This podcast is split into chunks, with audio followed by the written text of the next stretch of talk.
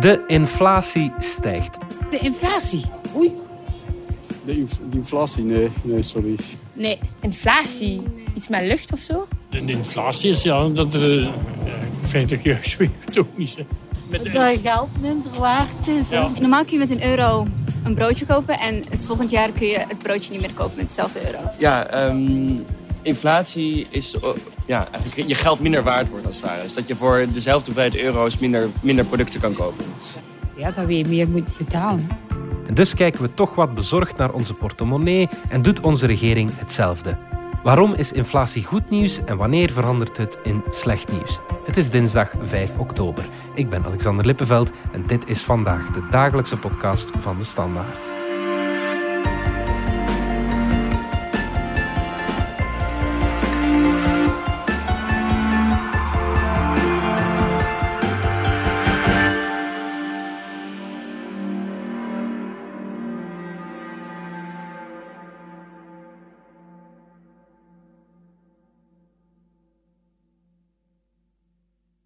Mogen we u nog eens meenemen naar februari 2017.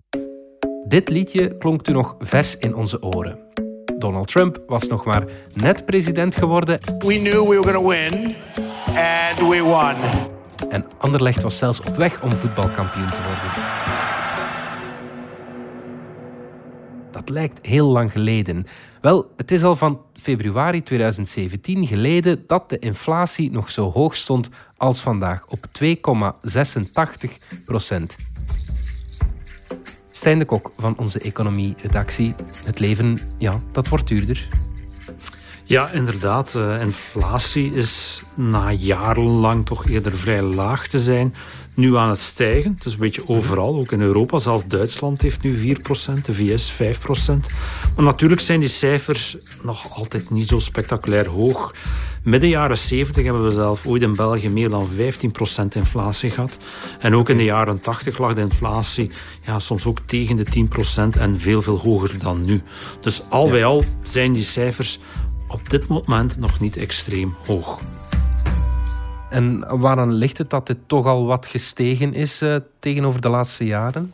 Wel, de belangrijkste oorzaak is tweevoudig en is samen te vatten tot energie. Gasprijzen zijn sterk gestegen, bijna maal vier in België. En ook de olie prijzen zijn veel duurder geworden. Diesel staat zelf op een absoluut record sinds vorige week. Dus dat tikt wel hard door. Natuurlijk, zonder die twee zou het inflatiecijfer veel minder spectaculair zijn. Want wat heel belangrijk is om te weten bij inflatie, inflatie meet eigenlijk altijd het prijsverschil van nu met een jaar geleden. Dus je moet eigenlijk altijd kijken van, ja, wat was die prijs vorig jaar? En dan zijn er ook wel heel wat dingen die ja, nu goedkoper geworden zijn. Uh, herinner, vorig jaar zaten we eigenlijk nog in, in ja, uh, volle coronacrisis met supermarkten die bestormd werden en eigenlijk hun prijzen wat hadden opgetrokken. Nu is er eigenlijk sprake van eerder een prijzenslag in de supermarkten. Dus heel wat mhm. producten die we uit de supermarkt halen, die zijn dan weer goedkoper geworden. Dus je moet altijd jaar op jaar kijken. Dat is heel belangrijk om het begrip inflatie goed uh, te begrijpen.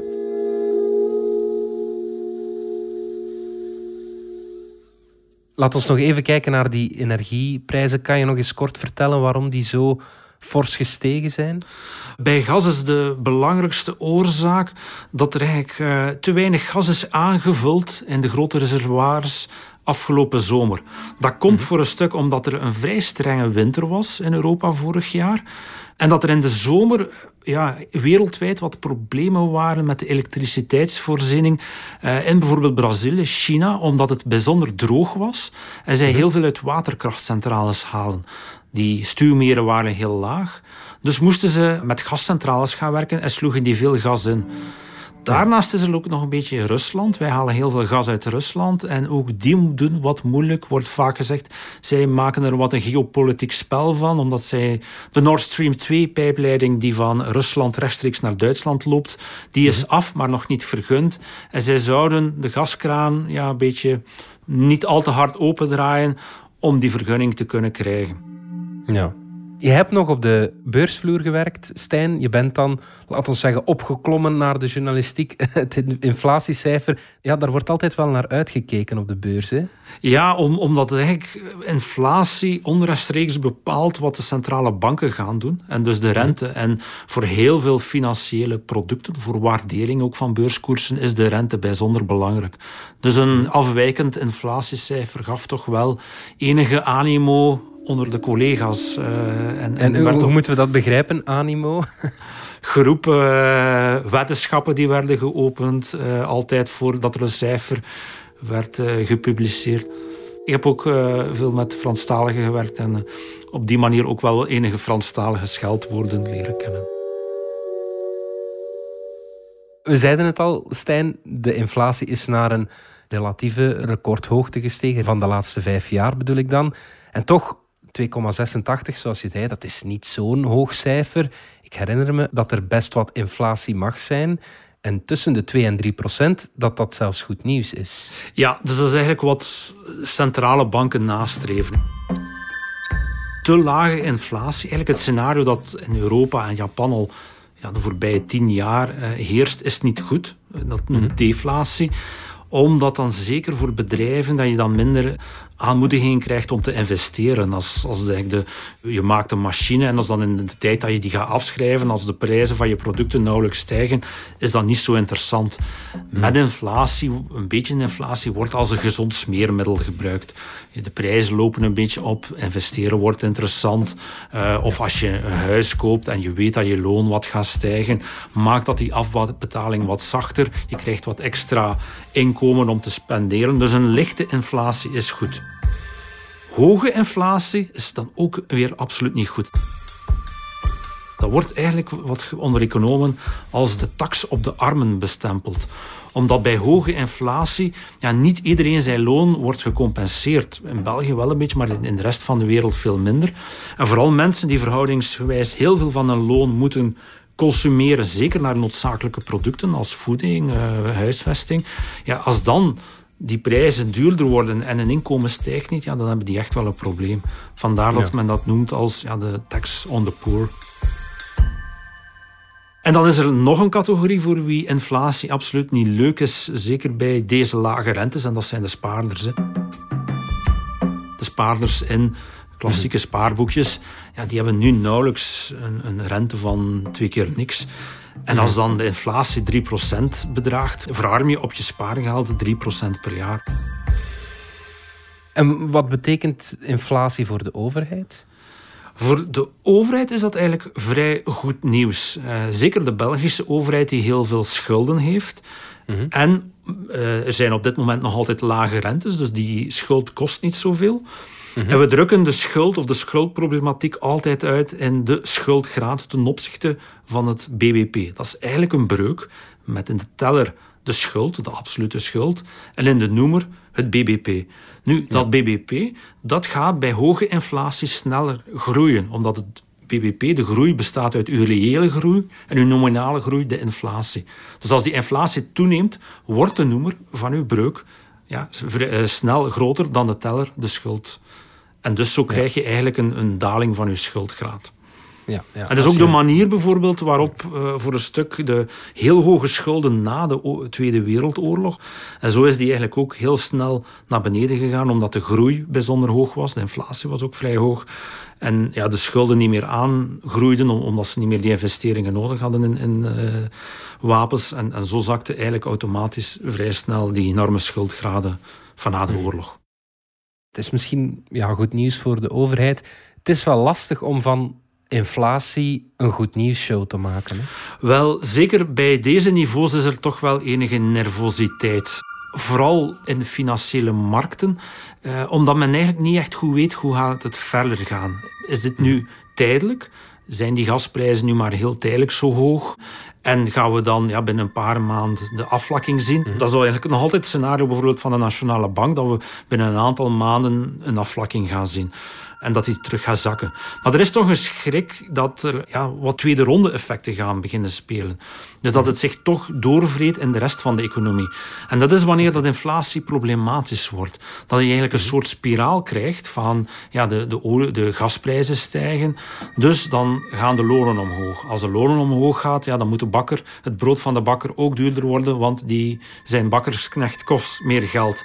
En dan krijg je zo'n continue spiraal. En dat is wat we in de jaren 70 en binnen de jaren 80 gehad hebben, die loonprijsspiraal. En dat wordt wel veel moeilijker om dat dat heel hardnekkig kan zijn en dat je die heel moeilijk doorbreekt, die inflatiespiraal. Nu, die loonprijsspiraal, de voorbije 20, 30 jaar hebben we dat niet echt gezien.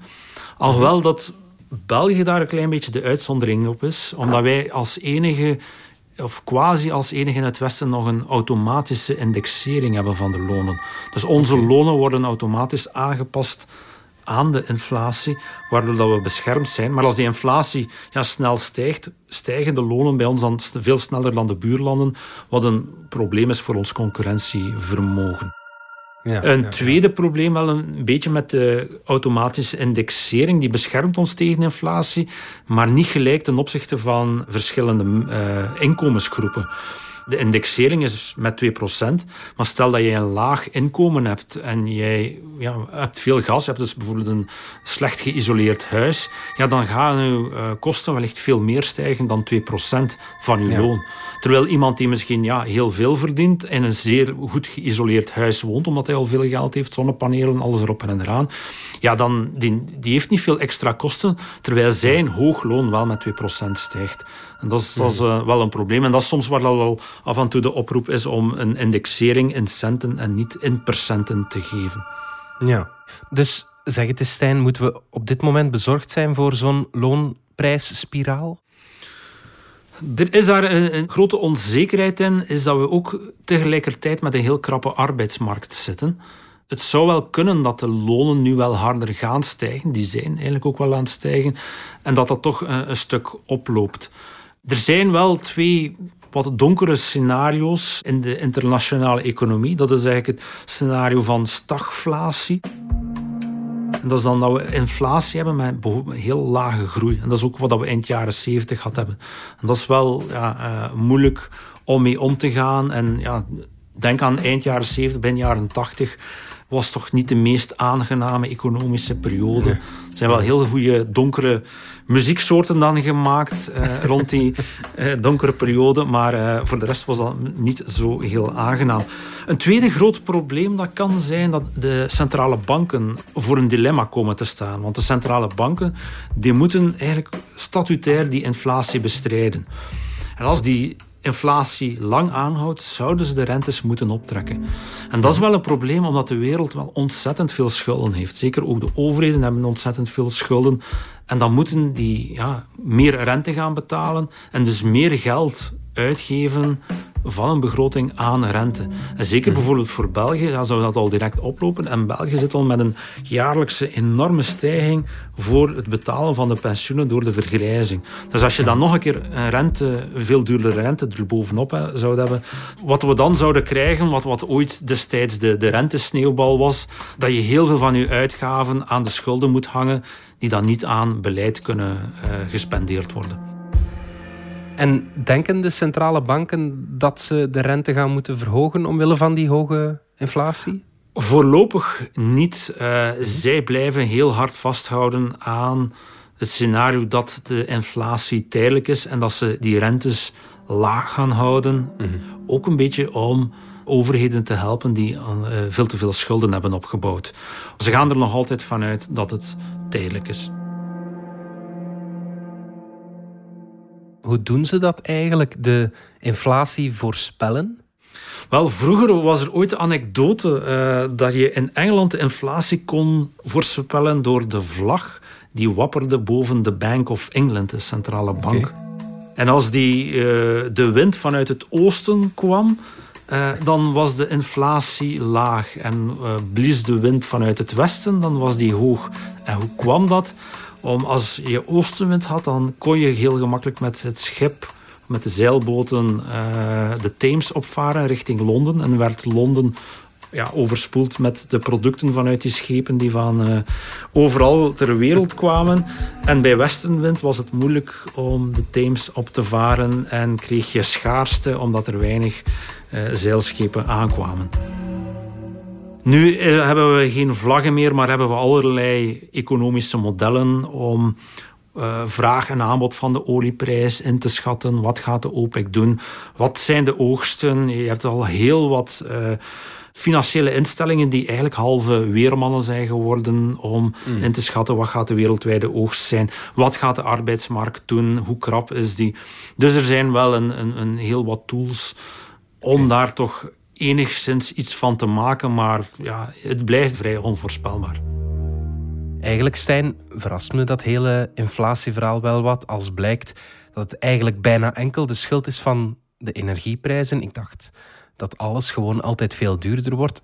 Inflatie is eigenlijk het gemiddelde van wat alle Belgen gemiddeld aankopen. Maar eigenlijk de gemiddelde Belg die bestaat niet qua consumptie. Jij zal misschien meer geld uitgeven aan online abonnementen, uh, muziekconcerten of, of iets dergelijks. Terwijl iemand mhm. anders misschien veel meer geld aan wijnflessen, uh, uh, tuinmateriaal of weet ik wat uitgeeft. Mhm. Dus zal je altijd wel het gevoel hebben dat net wat jij aankoopt of belangrijk duurder wordt. De etenswaren die je koopt, ook al. De rekening is altijd veel duurder dan, dan vroeger. Ja. Als je naar de winkel gaat met 20 euro, je komt niet met veel buiten. Ik vind echt dat alles heel duur is geworden. Tabak. Ja, ook al. Ja, de bierprijs heb ik het wel gemerkt, ja. Ja, ik denk ook deels door corona. Zeker een overpoort, drinken en zo. Heel duur. Misschien studentenprijzen meer in Gent. De Zara. Zara. Ja. Zara. Gewoon kleding, eten, echt van alles. Ja, iedereen merkt dat, hè. Het gaat altijd omhoog. Het gaat nooit naar beneden. Iets dat duurder wordt, valt ons veel harder op dan iets dat constant in prijs blijft of licht zakt, dat ons ook niet altijd opvalt. In de winkels merk ik het een beetje, maar niet heel erg. Ik weet ook niet de prijzen van buiten. Uh, ik persoonlijk niet, maar ik heb natuurlijk een, allee, denk net boven gemiddeld loon. En dan merk je dat minder als ik naar de Lidl ga of naar de Colruyt ga. Dan kan het zijn dat mijn rekening 5 euro duurder is, maar eerlijk gezegd let ik daar niet goed op dan. Plus er is ook nog een grote problematiek rond wat uh, hedonistische inflatie heet. Um, en dat is eigenlijk de prijsverbetering uh, van producten die beter worden. Denk aan de computer die ieder jaar of de smartphone uh, blijft de prijs ongeveer hetzelfde, terwijl die ieder jaar ja, meer en meer kan voor hetzelfde geld. Of Netflix, waarvoor de abonnementsprijs min of meer dezelfde blijft, maar er steeds meer series in staan, waardoor het eigenlijk ja. dat product kwalitatief meer wordt. En nog een voorbeeld is het abonnementsgeld van onze krant, terwijl de lezer toch iedere maand nog een betere krant met nog meer podcasts, nog meer content op de site krijgt uh, voor bijna dezelfde prijs. Dus doordat we al dat soort effecten van technologieverbetering, dat we die eigenlijk onderschatten, overschatten we eigenlijk de inflatie, dat die eigenlijk lager moet zijn. Goed. Stijn de Kok, dankjewel. Ja, graag gedaan. Dit was vandaag de dagelijkse podcast van De Standaard. Bedankt voor het luisteren. Ken je trouwens DS Podcast al, de podcast-app van De Standaard? Daar luister je niet alleen naar onze journalistieke reeksen, je krijgt ook elke week een eigenhandige selectie van de beste nieuwe podcasts op de markt. Alle credits van de, alle credits van de podcast die je net hoorde vind je op standaard.be-podcast. Reageren kan via podcast.standaard.be. Morgen zijn we opnieuw.